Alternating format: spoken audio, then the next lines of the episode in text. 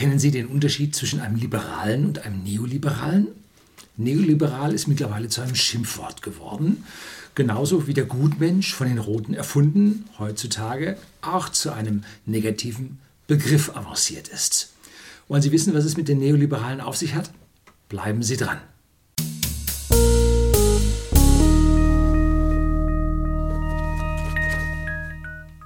Guten Abend und herzlich willkommen im Unternehmerblog, kurz Unterblog genannt. Begleiten Sie mich auf meinem Lebensweg und lernen Sie die Geheimnisse der Gesellschaft und Wirtschaft kennen, die von Politik und Medien gerne verschwiegen werden. Und diesen heutigen Vortrag habe ich mir schon so lange auf die Fahne geschrieben und nun muss es auch mal sein. Und eine der berühmtesten Schotten in dieser Hinsicht ist Adam Smith gewesen, der ja mit seinem Werk äh, über die Wohlstand, über den Wohlstand der Nationen, Wealth of Nations, 1776, da den Grundstein für ja, die liberale Denke gelegt hat. Ähm, was bedeutet liberal? Nun, liberal kommt aus dem Lateinischen ähm, und bedeutet etwas oder jemanden, der die persönliche Freiheit nicht einschränkt. Gut, was kann das sein? Nun, Gesetze sind es nicht, die beschneiden die persönliche Freiheit in der Regel, weil Gesetze sind eigentlich immer Verbote. So, die mit Sanktionen belegt sind. Das heißt, jegliches Gesetz, was der Staat über uns ausschüttet, ist nicht liberal. Ist nicht, wie es aus dem Lateinischen, wie heißt das, Libertas oder so ähnlich, die Freiheit betreffend ähm, ist es nicht. Also alles das, was der Staat macht, beschränkt die persönliche Freiheit. Ja, aber nur so weit, bis der andere hat. Und so, ja, äh, da gibt es jetzt die verschiedensten liberalen Strömungen auf der Welt und um die soll es heute gehen. Es gibt zwei grundsätzlich verschiedene Bedeutungen äh, in, ja, im Wort liberal. Auf der einen Seite beziehen es die Menschen auf eine ja, philosophisch-politische Strömung. So, das ist eine.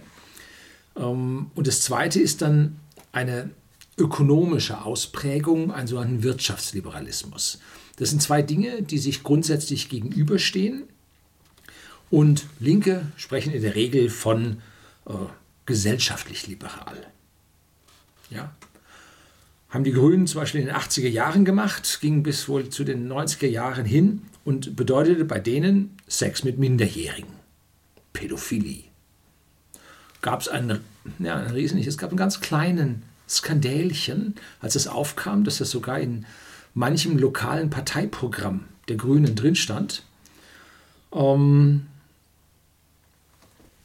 und das haben sie unter den Teppich gekehrt über einen Parteienforscher von der Universität Göttingen, Professor Walter, meine ich, und der ist SPD-Mitglied. Ja, und welch Wunder, SPD und Grüne regelmäßig in Koalitionen zusammen. Äh, da hat der eine den anderen gedeckt ähm, und kam fast nichts raus. Die rot-grüne Presse hat darüber auch nur in der Handnotiz berichtet. Unglaublich. So, also da ist gesellschaftliche Freiheit nun zu frei gesehen worden an dieser Stelle. Ne? Wir kommen dann nachher dazu. Oder sagen wir zuerst, äh, äh, die Schwarzen, die waren also mit dem Umgang mit Kindern auch nicht viel besser.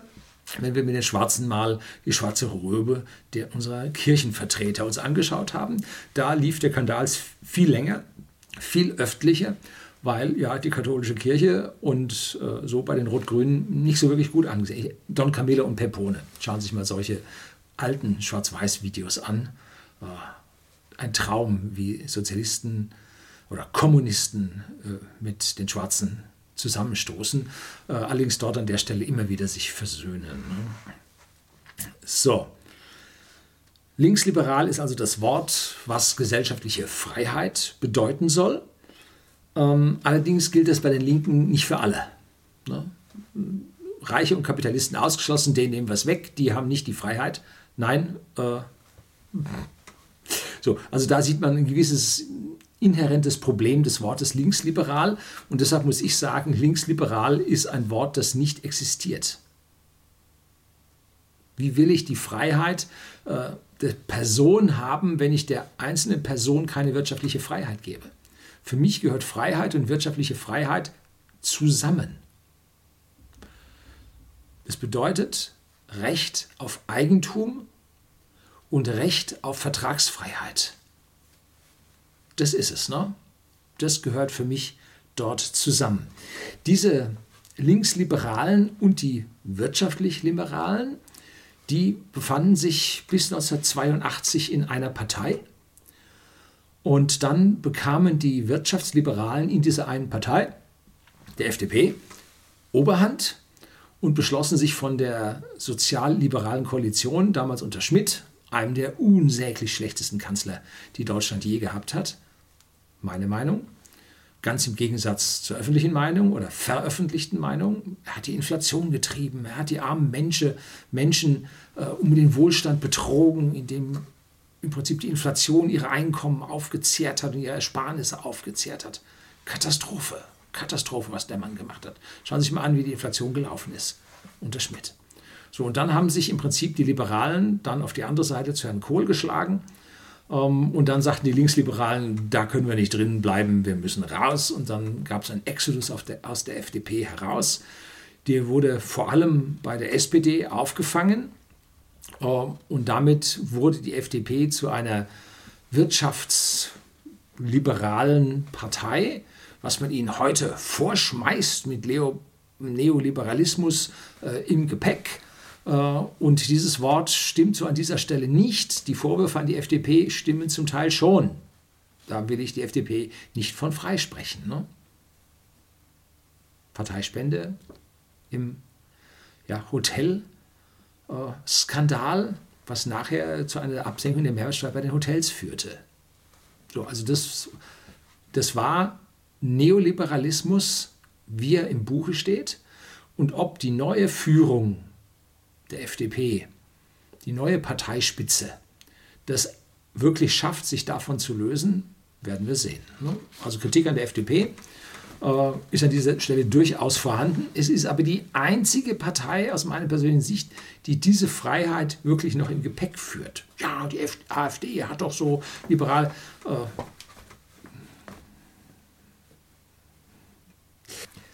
Jetzt kommen wir also zu den Ursprüngen des Liberalismus, des, der Freiheit. Und das ist also mit dem Namen des Schotten Adam Smith verbunden, der in Kirkcaldy in Lowlands aufgewachsen war, in Edinburgh dann gestorben ist. Und der hat also 1776 das wichtige Buch Wealth of Nations, den Wohlstand der Nationen, äh, geschrieben. Und er war ein, äh, ja, ein Moralphilosoph. Und da möchte ich Ihnen mal kurz einen Ausschnitt aus Wikipedia vorlesen zum Adam Smith. Smith galt deshalb als Begründer der Ökonomie als Wissenschaft, weil er sich das erste Mal um die Grundlagen der Ökonomie gekümmert hat und gesagt hat, warum passiert denn etwas? Und das Wichtigste dabei ist die Arbeitsteilung, weil sie Produktions- und Spezialisierung, weil sie Produktionsvorteile und mehr wirtschaftlichen Output bringt und damit zum Wohlstand aller beiträgt weil er einen gesamtwirtschaftlichen Standpunkt damit verband. Die Ökonomie gehörte zu seinen Lehraufgaben als Moralphilosoph, eine der aristotelischen Kernfragen der philosophischen Ethik, der sich Smith als Moralphilosoph widmete, lautete, was ist bedeutsamer, das allgemeine gesellschaftliche Glück oder das persönliche individuelle Glück? Smith bearbeitet sie im Wohlstand der Nation mit Hilfe empirischer Schlussfolgerungen. Seine Folgerung, das allgemeine gesellschaftliche Glück werde maximiert, indem jedes Individuum im Rahmen seiner gesellschaftlichen Grenzen versucht, sein persönliches Glück zu erhöhen. Das ist das Wichtige. Wenn jeder von uns sein persönliches Glück erhöhen kann, wird das bei der Gesellschaft zu einem Maximum im Glück führen. Das ist der wichtige Punkt in seiner äh, seine Theorie. Ähm, diese gesellschaftlichen Grenzen sind das, was er den inneren Richter nannte, der jede Handlung darauf befragt, ob sie gesellschaftlich anerkannt und legitimierbar ist. Smith nimmt damit das spätere Über-Ich von Freud vorweg, das dann bei Norbert Elias sozialhistorisch erklärt und beschrieben wurde. Ja, ja, ja, und so weiter. Die unsichtbare Hand, die über das Marktgeschehen den gesellschaftlichen Reichtum erhöht, werde gleichzeitig auch das allgemeine gesellschaftliche Glück erhöht wenn auch mehr oder weniger nur zufällig. Denn die Verteilung der Güter über den Markt macht nicht alle gleich reich. Die Diener und Tagelöhner aber können vom Reichtum der Grundbesitzer und Fabrikanten profitieren, weil auch die Reichen nicht mehr essen können, als ihr Magen fasst. Ähm, und das ist dann dieser Trickle-Down-Effekt, den die ganzen Roten also komplett ablehnen und sagen, das passt nicht. Ich sage hier immer, der Reiche kann auch nicht mehr als durch silberne, silberne durch seidene Unterhosen pupsen. Und die werden nun von Leuten hergestellt. Äh, alles andere ist Sozialismus, was die Menschen sehr, sehr gleich machen soll. Und das bedeutet wieder Beschränkung der Freiheit, der wirtschaftlichen Freiheit, Beschränkung damit auch der persönlichen Freiheit, weil ich nicht mehr genau das machen kann, was ich möchte. Das Wichtige an dieser Stelle ist, wir brauchen eine Vertragsfreiheit, eine Gewerbefreiheit also sie müssen einen Vertrag mit alles und jedem abschließen können und Unternehmen untereinander müssen Verträge abschließen können und Unternehmen zu Bürgern und Bürger mit Unternehmen müssen freie äh, Halt haben für Verträge.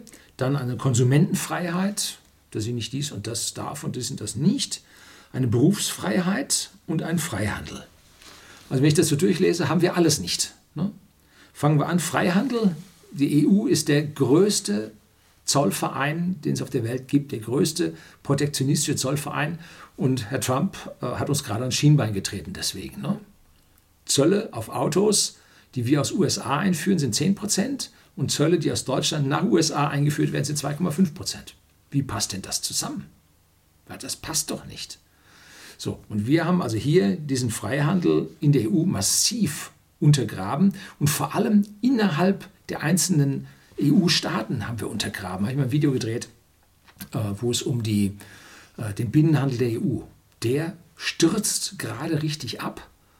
Die Leute handeln hier miteinander, weil es viel zu kompliziert ist, die internen Regularien der EU zu erfüllen. Und jeder sagt, nu, wir verkaufen lieber nach China und lieber nach dort und dorthin, weil die gucken nicht so genau drauf, dass dies und das und jenes stimmt. Die haben nicht solche überbordenden Regelungen. Aber intern, ich schaffe es doch nicht, nach Frankreich zu, zu, zu reden. Ich muss A, meine eigenen Regeln einhalten, dann muss ich die französischen Regeln einhalten äh, und, und, und. Das kriege ich alle nicht hin. Ne? So, und da muss ich noch EU-übergeordnete Verordnungen erfüllen. Schaffen sie nicht. Dann sagen die Leute, nee, mache ich bilateral mit einem anderen Land, suche ich mir die Großen aus und fertig. Und die Kleinen sagen, wir sind froh, wenn wir überhaupt was bekommen. Wir haben mit Polen unterhalten und er hat gesagt, wir wollen auf einem Joghurtbecher nicht alles auf Polnisch stehen haben. Wenn auf dem Joghurtbecher die Inhaltsangaben auf Deutsch draufstehen, dann wissen wir, dass das gut ist. Also lasst das Deutsch drauf stehen. Gut, das wäre eine persönliche Freiheit, wird jetzt aber übersteuert. Äh, Berufsfreiheit haben wir auch nicht. Sie können nicht Dachdecker werden, wenn Sie nicht eine Lehre oder wenn Sie dann einen Meister haben. Eine Gewerbefreiheit haben Sie auch nicht, weil Sie nur als Dachdeckermeister das Dachdeckergewerbe machen können. Oder Sie dürfen nur an Elektrik rumschrauben, äh, wenn ein Meister Aufsicht führt und äh, ein Geselle da vorher da ist. So, jetzt darf man fragen, macht das Sinn? Wie viele Leute fallen vom Stromschlag vom Stangel? Äh, wie marode ist unser Stromnetz oder nicht. Wenn ich mir Seeshaupt anschaue, bei uns fällt das Netz sehr häufig aus. Ne? Dieses Jahr waren es erst anderthalb Stunden. Jetzt schreiben wir äh, Mai 2018. Aber das Jahr davor über, weit über zehn Stunden Strom ausgefallen. Ne? Es sind lauter Elektromeister, Elektroingenieure und so weiter drin. Geht trotzdem nicht. Ne? Also diese Regulierung, Gesetze haben ihre Grenzen. Sie wirken nämlich dann nicht mehr, sondern behindern den Markt. Ne? Konsumentenfreiheit, das ist immer die Sache mit dem Cannabis. Ne? Wir haben keine Konsumfreiheit, das dürfen wir nicht. Ne? Auch bei Alkohol gibt es keine Konsumfreiheiten. Ne? Hochgradig reguliert. Äh, Sie dürfen auch nicht alles in Ihr Auto reintanken. Sie dürfen nicht hingehen und sagen, äh, das Salatöl vom Aldi läuft in meinem Diesel, das schütte ich da jetzt rein. Nein, dürfen Sie auf gar keinen Fall. Äh, also Sie haben in Ihrem Konsum ein dermaßenes Limit, das Sie sich gar nicht vorstellen können. Gewerbefreiheit hat man auch nicht. Vertragsfreiheit äh, ist auch nicht so wirklich gegeben, weil jede Menge Gesetze ihre Vertragsfreiheit übersteuern. Ne? Also alles andere, wir haben also nichts, was wirklich liberal in unserem System wäre, sondern wir haben ein hochreguliertes, bis zum Anschlag komplexes System, in dem jede Menge verschiedener Gruppierungen ihre Finger drin haben und Märkte behindern und diese unsichtbare Hand des Marktes einfach ausgrenzen. Wir haben sie nicht, sondern die, die die Gesetze und Verordnungen machen. Das sind nicht zwingend die Beamten und Politiker. Nein, die haben Einfluss darauf. Ne? Gesetze bei uns werden von Kirchen mitbestimmt. Zum Beispiel, äh, wie viele Stunden sie in Hochschulen einen Lehrplan in der Woche haben dürfen. Da bestimmen Kirchen mit, wie viel am Lehrplan von den Unis. Auch Gewerkschaften hocken bei den Lehrplänen der Unis drin.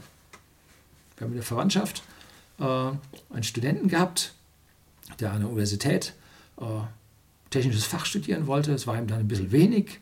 Äh, dann wollte er zusätzlich noch Wirtschaftskurse belegen. Dann sagte der, das darfst du nicht, äh, ist limitiert. Du darfst nicht mehr als so und so viele Stunden studieren. Er sagte, du kannst aber reinsetzen und dann kriegst du nachher einen nicht offiziellen Schein dafür. Den kannst du bei deiner Bewerbung beilegen, aber im Zeugnis steht er nicht drin. Haben schon wieder den Weg hintenrum gefunden. Ne? So. Das Libertäre im Gegensatz jetzt zum Liberalen, das Libertäre bedeutet und geht deutlich weiter, das sagt im Prinzip, jeder Staat ist schlecht. Alles lässt sich auch privatrechtlich regeln. Zum Beispiel Sicherheit nach dem Motto, ähm, was wir alle an unseren Staat an Geld abdrücken und was der an Verwaltung macht und Tod und Teufel. Und dafür bringt er uns so ein bisschen Sicherheit und so, so viel Kriminalität. Wenn ich dasselbe Geld mich mit meinen Nachbarn zusammenschließe, einen Sicherheitsfirma beauftrage, ähm, die wird mir mehr Sicherheit garantieren können als das entsprechende Geld, was im Staat ankommt. Gut, die andere Seite der Straße beauftragt eine andere Sicherheitsfirma. Und auf der Mitte der Straße gibt es Krieg. Nein, die unsichtbare Hand des Marktes wird dafür sorgen, dass die Firmen, die falsche Sicherheit bieten, am Ende zu teuer sein werden, von zu vielen Leuten abgelehnt werden und im Markt nicht bestehen können. Jetzt die Frage, bleibt am Ende einer übrig? Je größer so ein Unternehmen wird, umso mehr Bürokratie muss es aufbauen, Verwaltung, Overhead, äh, Leitungspersonal, dass die Kleinen wieder nachkommen können. Jetzt hast du eine kleine Firma, die bietet billiger Sicherheit. Das werden die Leute dann nehmen. Die große wird ein bisschen runtergehen. Und hier sagt also das Libertäre, solche Sicherheit ist privatwirtschaftlich viel leichter zu erreichen als äh, jetzt staatlich gelenkt.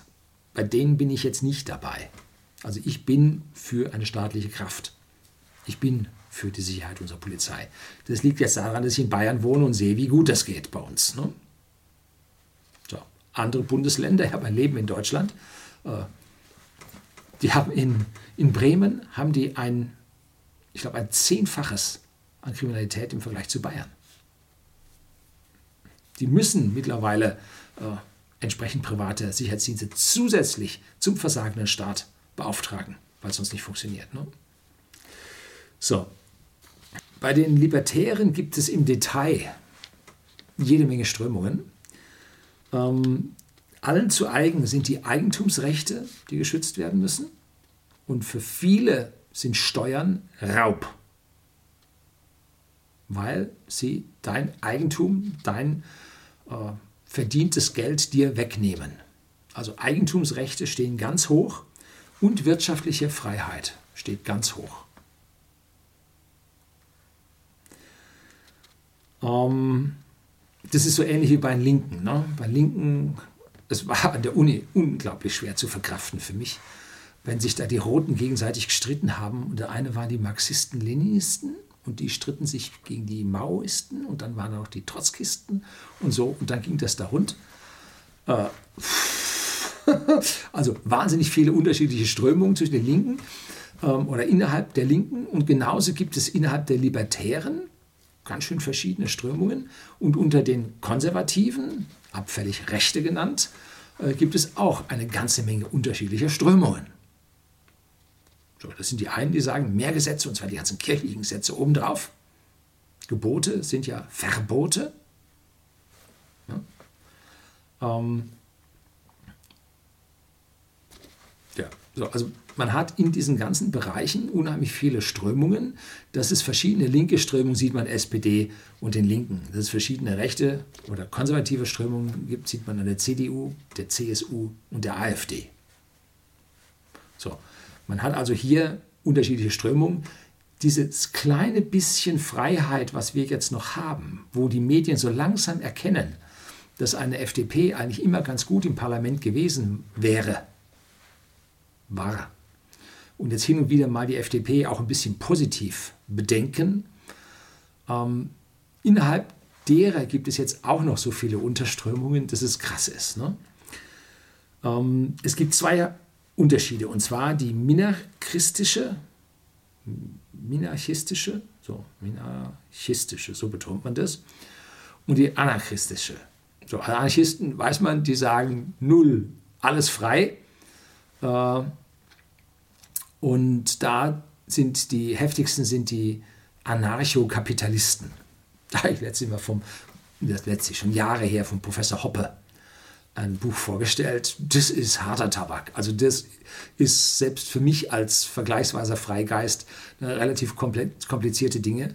Es gibt also auch der Gedanke der freien Städte, dass man irgendwo ein Entwicklungsland, ein Stück Land abschwatzt oder abmietet, abkauft.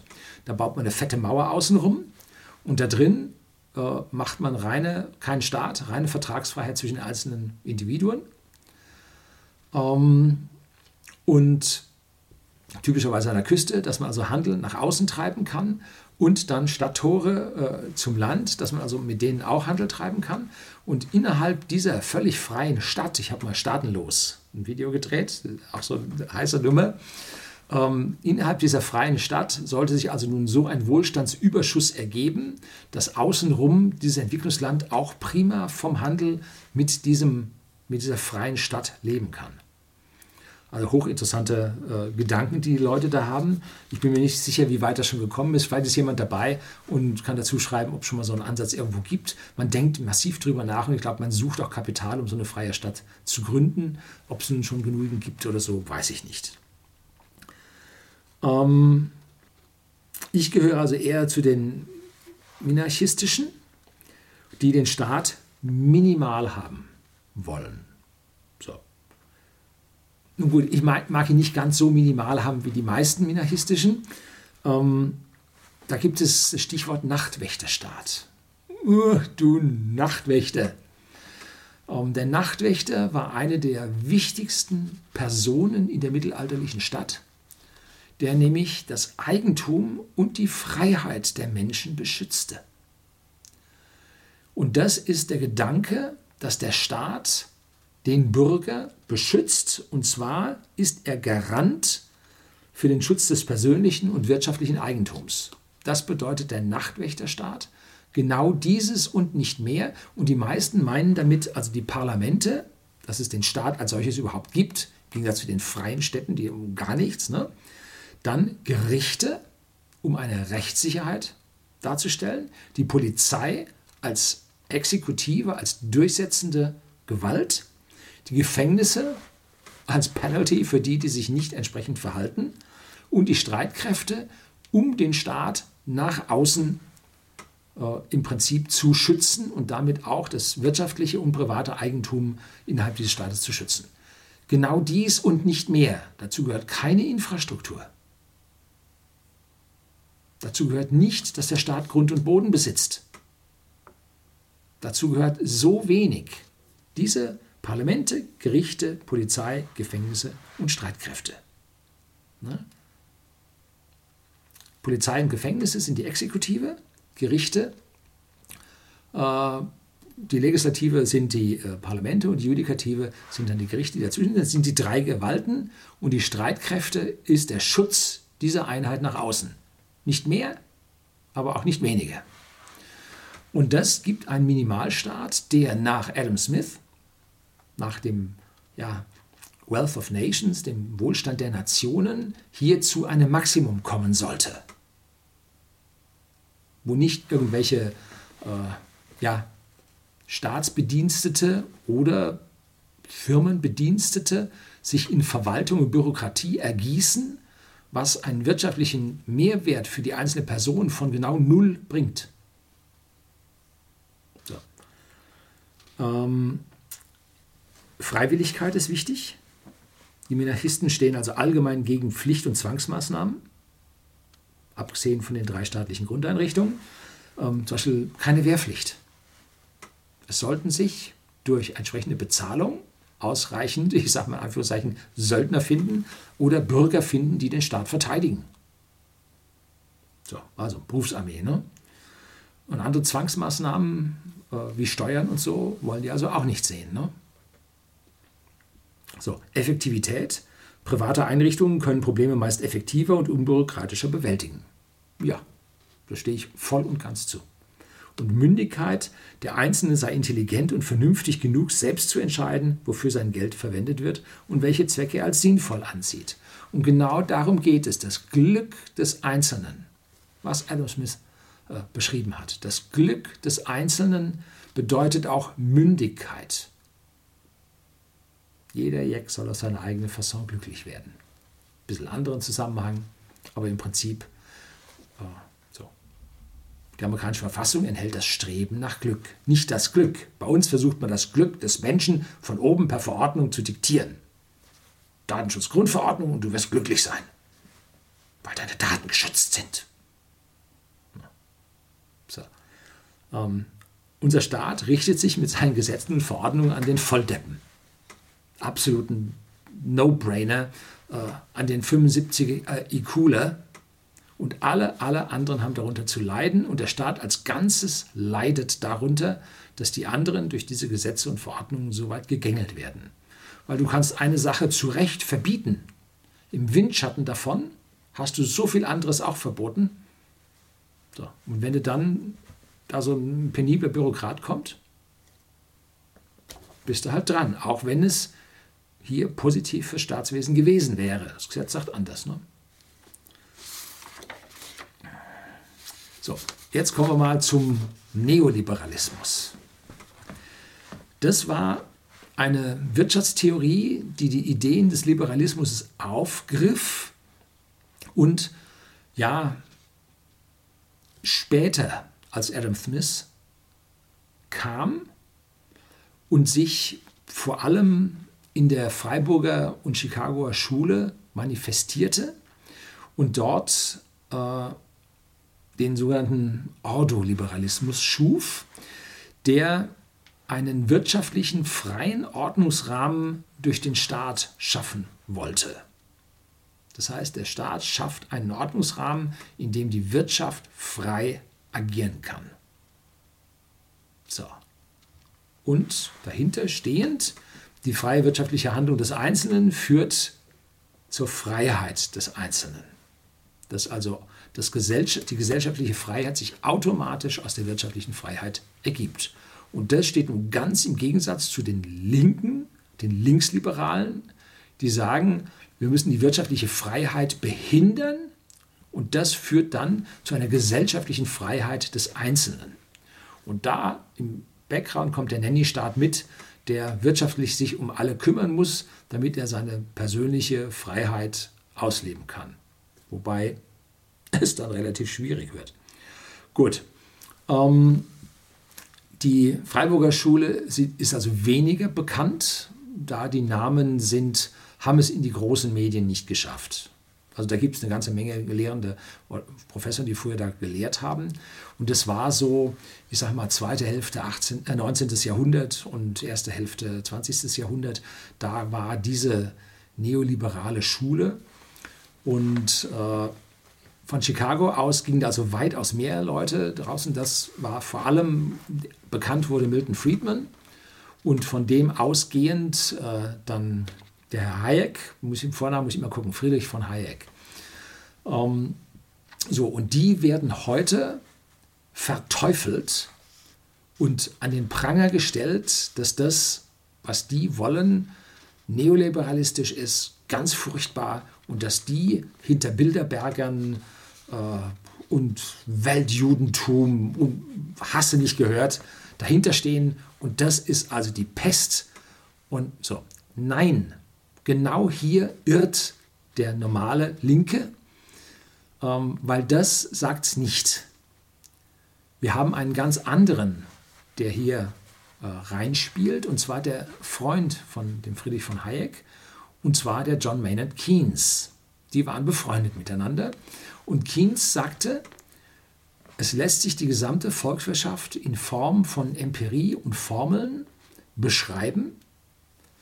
Und damit, wenn wir alle wissen, wie diese Volkswirtschaft in Form von Formeln, deflationäre, inflationäre Tendenzen, Geldmengen und so weiter, Verschuldungsgrade, wenn wir das alles beschreiben, dann hat der Staat die Möglichkeit, jetzt über diese äh, Funktionssysteme äh, im Prinzip helfend der Wirtschaft einzugreifen. Wogegen die österreichische Schule, die sich nachher aus Hayek heraus entwickelte äh, und diese Ideen dann in Europa weitertrug und da dann äh, den sogenannten Grenznutzen. Und da habe ich mal eine Grenznutzen-Null-Gesellschaft gedreht, ein Video, hochinteressantes Ding, wie sich das bei uns entwickelt, äh, die dieses dann vorantreiben und die gesagt haben, diese übergeordneten Prinzipien der Freiheit, der wirtschaftlichen Freiheit, der persönlichen Freiheit, dem Streben äh, des Einzelnen und die unsichtbare Hand des Marktes sind höher zu bewerten als die Formeln, die mehr oder weniger stimmen und am Ende dann doch nicht stimmen. Nach dem Motto, Gold ist eine tolle Währung als Deckung für Papiergeld sehr, sehr gut geeignet. Das sagt also die äh, Friedman und Hayek-Ecke. Und Keynes dagegen sagt, auf gar keinen Fall, das hat im Prinzip zu diesen deflationären Tendenzen geführt. Heute wissen wir, dass Keynes nicht recht hatte, weil unsere Währungen gerade völlig den Bach runtergehen. Und zwar alle. ähm, mit Keynes muss man so böse nicht ins Gericht gehen. Er hat an vielen Stellen aus meiner persönlichen Sicht recht gehabt, weil er die Zusammenhänge als erster oder als erster Große wirklich gut beschrieben hat. Ähm, Keynes wird bloß von den Politikern immer falsch verstanden. Keynes sagte, in Zeiten der Krise, die regelmäßig kommen, muss der Staat intervenierend eingreifen und die Wirtschaft stützen, indem er Schulden aufnimmt. Und da sagen alle Roten, jo, mittlerweile auch alle Schwarzen, machen wir. Und dann sagt Keynes, und wenn wir aus der Rezession rauskommen und es wieder gut wird, dann zahlt der Staat die Schulden zurück. Ach ja, war da was? Nein, das war die Vorgängerregierung, fühle ich mich nicht dran. So. Und hier wird Keynes immer falsch verstanden. Und damit ist Keynes heutzutage zu einem staatsdirigistischen linken Wirtschaftswissenschaftler verkommen, weil man exemplarisch einige wenige Dinge von ihm herauszieht. Unterscheiden tut sich jetzt Keynes auch noch von Schumpeter. Schumpeter möchte in Zeiten der Krise die Vernichtung von Unternehmen haben, die Zerstörung von Unternehmen, die Pleite von Unternehmen, weil nur dann neue Unternehmen aufsteigen, neue Unternehmen eine Chance haben die schöpferische Kraft der Krise. Und da habe ich letztlich ein Buch äh, äh, über den Draghi-Crash besprochen. Und da finden Sie auch unten den Link. Und der im Prinzip geht davon aus, dass wir momentan Zombie-Firmen haben, die mit billigstem Geld am Leben erhalten werden, die eigentlich in der Krise hätten sterben müssen, jetzt aber am Leben erhalten werden und damit den Platz für junge, dynamische, frische Start-ups blockieren. In Deutschland ganz deutlich sichtbar, weil wir keine Neugründung haben. Unsere Gründerszene rauscht bergab. Wir haben Pleiten in den Neugründungen ohne Ende, es kommen keine nach. Und unter den Neugründungen, jede Solaranlage, die einspeist, muss eine Firma für gegründet werden. Man geht auf die Gemeinde und muss das Ding anmelden. Die sind in der Statistik drin. Der Rückgang der Firmengründung ist weitaus gravierender, als unsere Statistiken das sagen. Das ist eine Katastrophe, was bei uns durch diese falsch verstandene Kiensche, nein, an dieser Stelle richtig verstandene Kiensche Intervention äh, für höchst modernes Potenzial zerstört wird. Und das sind linke Gedanken von Gewerkschaften, die Konzerne am Leben erhalten wollen. Und die Politik, jo, wenn also da 15.000 Arbeitsplätze oder 100.000 Arbeitsplätze bei einem Konzern über den Jordan gehen, ist der Staat immer bereit, da einzuspringen. Wenn aber bei kleinen Firmen in der Fläche äh, so und so viele zigtausend kaputt gehen, dann nicht. Also Volkswagen wird gestützt. Die Volkswagen-Händler, die kleine sind, die schmeißen jetzt gerade 15.000 Leute raus. Wird totgeschwiegen. Peugeot macht es identisch mit Opel. Alle Vertriebsverträge gekündigt und jetzt mit minimalen äh, Konditionen wieder raus.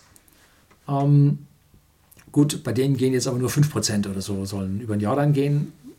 So, aber das ist typisches staatliches intervenistisches Verhalten, äh, was die schöpferische Kraft unserer Gesellschaft völlig behindert und wir äh, so. Wo ist das ursächliche Problem? Das ist, wir haben keine Freiheit bei der Berufswahl. Und wenn jemand ein Alter von 42, 44 erreicht hat, dann schafft er keinen ordentlichen, wenn seine Firma pleite geht, dann schafft er fast keinen Einstieg mehr äh, zu ähnlichen Konditionen bei anderen Firmen. Weil einfach die Kündigungsschutzgesetze so hart sind, dass man sich sehr schwer tut, einen Menschen mit 42, 44 Jahren einzustellen. Mich wird doch keiner mehr nehmen. Den bringst du ja nicht mehr los, den alten Mann. Ne? So, also Katastrophe, wie unsere ja, Freiheit des Bürgers im angeblichen Schutz äh, hier verloren geht. Schlimm.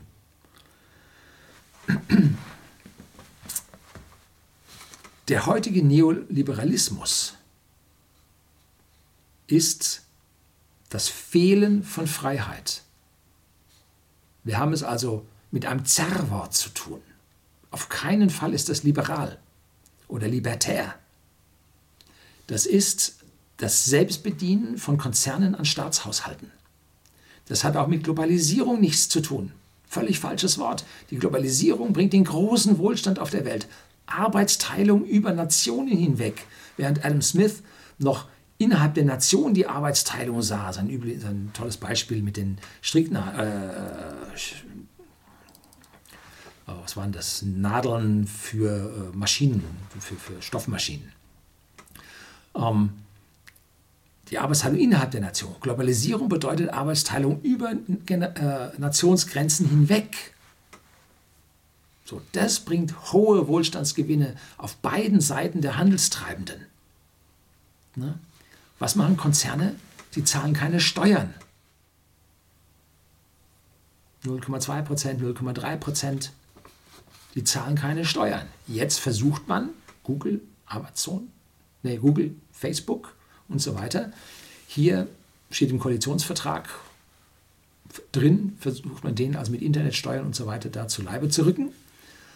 Ähm, aber was ist mit den anderen Konzernen in Deutschland, den klassischen alten Konzernen? Die werden mit keinem Wort erwähnt. Denn es sind die alten Konzerne, die jetzt diese neuen Konzerne versuchen, mit einer Internetsteuer und weiß der Geier was zu erwischen. Aber die alten Konzerne, die mit Panama Papers und Paradise Papers, habe ich zwei Videos gedreht, natürlich keine Steuern, auch keine Steuern bezahlen, woanders sitzen. Die versuchen jetzt die neuen Internetkonzerne hier an Pranger zu stellen und zu sagen, wenn die besteuert werden, wird alles gut. Ja, sie selbst müssen auch besteuert werden. Das, was in Davos zusammenhockt, das sind die, die keine Steuern zahlen. Ne? So. Und das wird im Prinzip mit Liberalismus bezeichnet, ist es aber nicht. Diese Konzerne haben die Staaten dazu gebracht, Gesetze zu machen, dass sie steuerfrei ausgehen. Wenn ein Konzern ganz normal im Land Steuern bezahlt und er wird größer und größer, dann leidet seine Innovationskraft. Er schafft es nicht. Muss man nur Professor Dück anhören, auch ein Video über ihn gedreht. Der hat äh, gezeigt, wie im Prinzip der Blinde und der Lahme versucht, Innovation zu machen, nämlich die Universitäten. Staatlich geht sowieso nicht. Und Konzerne, die mit den Universitäten zusammenarbeiten, die können es auch nicht. Am Ende kommt nichts raus. Und was macht der Konzern? Der kauft dann ein kleines Unternehmen zu und hat dann die Innovation. Er selber kann es nicht. Wenn der jetzt noch Steuern bezahlen müsste, hätte er seine wirtschaftlichen Vorteile weg und dann geht es langsam wieder runter, bis er eine Größenordnung erreicht, in der es funktioniert, wo seine Bürokratie noch nicht so hoch ist. Wenn wir ihn aber groß lassen, so viele Arbeitsplätze drin, dem dürfen wir keine Steuern nehmen und so weiter, dann hast du das Monster da hocken und das wird nicht besser und zahlt keine Steuern. Die Mitarbeiter werden über Gewerkschaften hoch bezahlt, die gehen den innovativen kleinen Firmen ab. Ja, und der Staat versinkt in Agonie. Das Geld fließt nach außen ab. Und du selbst wirst zum, zur arbeitenden Ameise hin zum Sklaven. Ne? So, das liegt daran, nicht weil wir Liberalismus hätten. Nein, wir haben die Abwesenheit von Liberalismus. Die Kleinen müssen die Steuern zahlen, die Großen zahlen sie nicht. Das ist nicht liberal, das ist nicht libertär, das ist auch nicht kriminell, es ist unethisch. Kriminell ist es nicht, weil die Gesetze ihnen das möglich machen.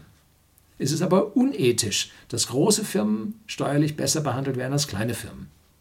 So, das ist, ja, das wird mit Neoliberalismus bezeichnet, ist es aber nicht.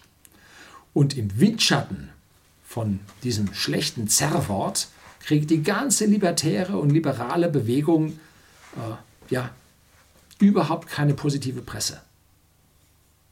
Der Weg geht nicht hin zu Sozialismus, zu mehr Staat und wir müssen die Kleinen schützen. Nein, das haben wir die ganze Zeit gehabt. Das führt ins Verderben. Und nicht das Glück des Einzelnen. Und wenn das Glück des Einzelnen fehlt, wird es auch nicht das Glück der Gesellschaft geben. Adam Smith, ganz einfach. Ne? Wer macht da ganz groß mit? Das sind die klassischen Medien öffentlich-rechtliche Medien, die von der Politik unterwandert sind, habe ich mal die Nimmersatten ein Video gedreht. Da hat ein Medienjournalist ein Buch geschrieben und hat ihnen mal so richtig gezeigt, äh, wo die Milliarden versenkt werden. Unsere öffentlich-rechtlichen Medien äh, haben dasselbe Budget wie Hollywood. Und da gucken Sie, was in Hollywood an Blockbustern, an Serien über die Welt ausgekippt wird. Und was kommt bei uns raus? Ne? Katastrophe. So, die und die ganze Papierpresse hat die Liberalen, den Neoliberalismus und so weiter niedergeschrieben, niedergeschrieben, niedergeschrieben. Und was passiert jetzt? Die globalen Konzerne kriegen Oberwasser und ihre eigenen Medien gehen den Bach runter. Sie haben sich den Ast selber abgesägt. Zeit, FAZ, SZ, SZ war so gut wie pleite, bis der Südwestdeutsche Verlag sie gekauft hat. Jetzt geht es ihnen schon wieder total schlecht. FAZ, sagte mir ein Redakteur von der FAZ, äh, das ist allerdings jetzt schon wieder anderthalb Jahre her, dass also in drei bis fünf Jahren die FAZ nicht mehr gedruckt werden könnte, weil vorbei ist. Ne? Fehler ohne Ende, weil die Praktikanten schreiben. Also es ist schlimm, es ist richtig schlimm. Ne? So, und das geht richtig daneben und das haben sie selber zu verantworten, weil sie die Freiheit weggeschrieben haben. Was passiert jetzt? Jetzt haben sie sich in die Datenschutzgrundverordnung mit reingeschrieben, dass also praktisch nur noch sie die Hoheit über Bilder der Allgemeinheit haben und der Blogger und der YouTuber das nicht mehr darf. Was passiert? Diese Bilder für Blogger und YouTuber werden zum Beispiel aus Österreich bezogen werden, wo die Freiheit des Bildermachens dem Blogger noch erlaubt ist. So, da wird es dann Agenturen geben, die Bilder aus Österreich zuliefern wenn Sie also in Zukunft immer mehr österreichische Kennzeichen auf irgendwelchen Bildern sehen, wissen Sie, woran das liegt. Weil der Staat die wirtschaftliche Freiheit des Bloggers und die persönliche, persönliche und wirtschaftliche Freiheit des Bloggers und des YouTubers verhindert hat und meint, damit könnte sie jetzt das System an dieser Stelle retten. Aber nein, sie haben ein weiteres Gesetz, weitere Verordnungen, die die Geschichte ja, strangulieren und die Freiheit behindern. Und damit geht es den Bach runter. Fertig. Muss man sich gar nicht wundern. Denken Sie liberal, halten Sie die Freiheit hoch. Und jedes Gesetz ist gegen irgendeine Freiheit, irgendwo. Man muss Leitplanken schaffen für die Wirtschaft. Hm. Wenn Sie Leitplanken für die Wirtschaft schaffen, kommen die Innovationen aus Asien und USA. Aber nicht aus Deutschland. Ne? Äh, wo stehe ich? Ich stehe bei einem kleinen Staat, nicht bei einem Minimalstaat. So weit bin ich nicht.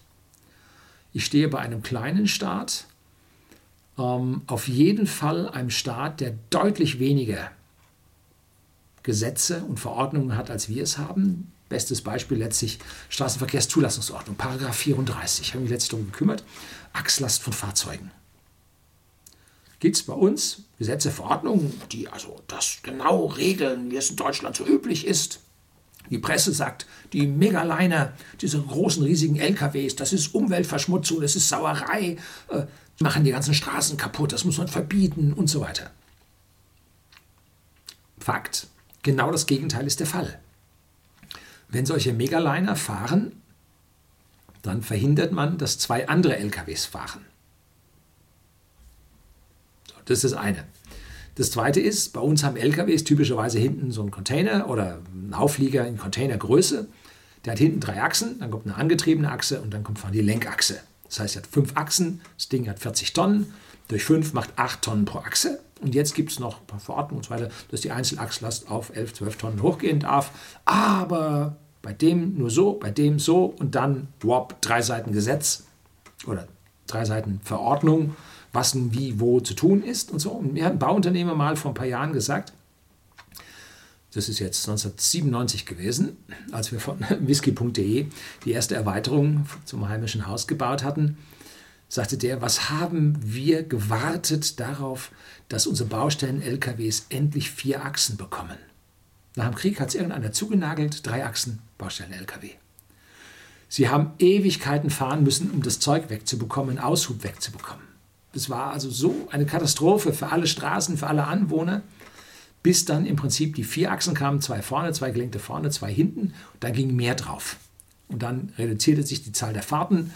Dann kam auch die Betonmischer, die mussten auch seltener fahren, weil auch vier Achsen einfach die Betonmenge größer war. Äh, so, bei uns die Achslast bis rauf zu 12 Tonnen und zerstört unsere Straßen. Neuseeland die lassen an ihren LKWs neun Achsen zu, allerdings 44 Tonnen. Am Ende für die Einzelachse 5,5 Tonnen oder so kommt heraus, wenn man das teilt. Eine Verdopplung der Achslast führt zu einer Versechzehnfachung des Schadens auf der Straße.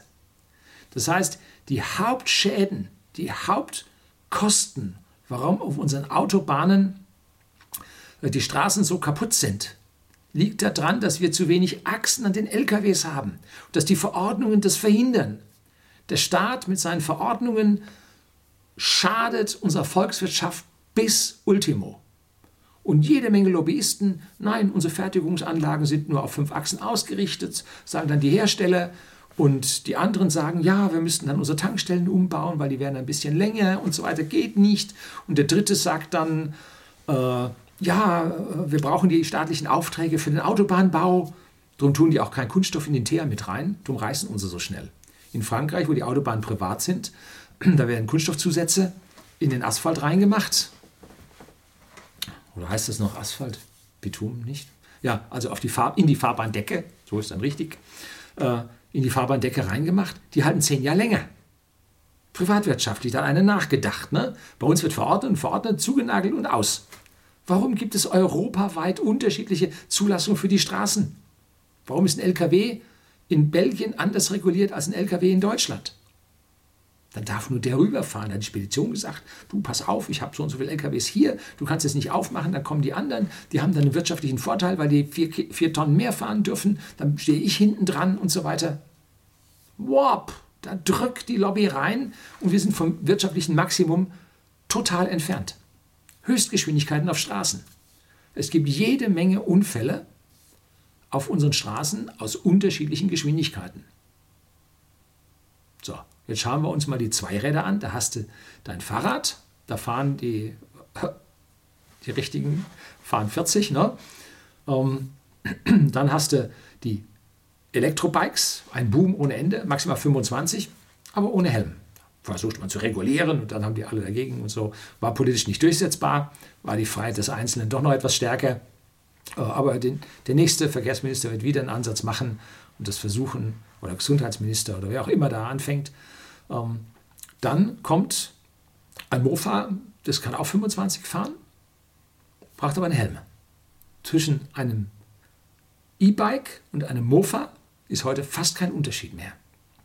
Ein E-Bike kannst du fast einen ganzen Tag mitfahren. Ein Mofa hat einen höheren Energieinhalt im Verbrennungsmotor. Warum gibt es für einen Mofa eine andere Regelung als für das E-Bike? So, dann kommt Ding fährt 40 oder fährt 45. Ich weiß es nicht so genau. Ne? Hier ist früher Mo-Kick, jetzt ein Kleinkraftrad, Moped, Moped, also irgendwas 40. Ne? So, 40 ist in der Stadt der Tod, weil alle Autos 50 und 55 fahren. Andere Länder, Frankreich, da hast du so ein Mofa, ja, fuhr die Lenker immer so statt so, weil sie dann besser zwischen den Autos durchkamen. Die fahren 60 bis 70. Das heißt, diese Innenstadtverkehre fließen die mit. Die müssen nicht permanent überholt werden. Perfekte Geschichte. Und bei uns, dann kommt ein 80er. Ne? Der darf dann 80 fahren. Und dann kommen die Motorräder, die dürfen da drüber schneller fahren und so. Also hier eine feine Abstufung an Geschwindigkeit für was? Für nichts. Völliger Blödsinn. Staatliche Regulierung behindert die Freiheit äh, und führt sogar zu mehr Toten. Ja, also man kann hier sehen, es gibt Bauvorschriften, genau dieselbe Geschichte. Ein Lichtblick in diesem Hinblick ist jetzt Österreich. Die wollen richtig Gesetze abschaffen. Eine ganze Menge. Die verhasste FPÖ, die Freien, und die konservative ÖVP. Gesetze abschaffen, und zwar eine Menge. Da geht es nicht nur um ein paar. Und das könnte ein Wegweiser für zukünftige Regierungen sein. Regierungen sein. Aber im deutschen Nenni-Staat äh, muss durchregiert werden. Ne?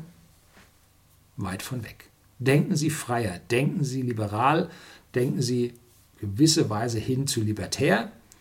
Äh, erst wenn man sich mit diesen grundsätzlich freien Dingen, die grundsätzlichen Zusammenhänge beschäftigt, wird dann im Prinzip für Sie selber auch sichtbar, wo Sie hier vom Staat voll gegängelt haben und Ihre persönliche Freiheit und Ihre wirtschaftliche Freiheit an allen Ecken und Enden beschränkt wird unter dem Mäntelchen, dir soll es besser gehen.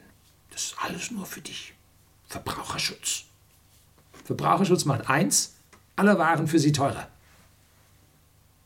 weil der letzte Depp geschützt wird und Sie, die Sie mehr Hirn haben, eine rationale Entscheidung fällen, müssen all den Schmarrn von dem anderen mittragen. Die Schweiz hat liberal entschieden, im Fernabsatzgesetz wie auf whisky.de dürfen Sie alles zurückschicken. Sie lassen sich was kommen, schauen an, sagen, gefällt mir nicht, schicke ich wieder zurück. So, dürfen natürlich nichts öffnen und so weiter, äh, schicken alles wieder zurück. Und das dürfen wir in Europa oder sagen wir in Deutschland, dürfen wir das 14 Tage machen. Es gibt auch eine Fernabsatzrichtlinie Europa. Ich glaube, bis 14 Tage ist jetzt in ganz Europa. Und in der Schweiz hat man Bürgerbefragungen gemacht und die haben gesagt, sieben Tage. Ein Depp, der sich in sieben Tagen nicht entscheiden kann, der soll unseren Unternehmen keinen wirtschaftlichen Schaden machen. Weniger Verbraucherschutz führt zu mehr Glück für die Gesamtbevölkerung. Also solche Gedanken sind den Leuten fern. Das ist unglaublich. Herzlichen Dank fürs Zuschauen.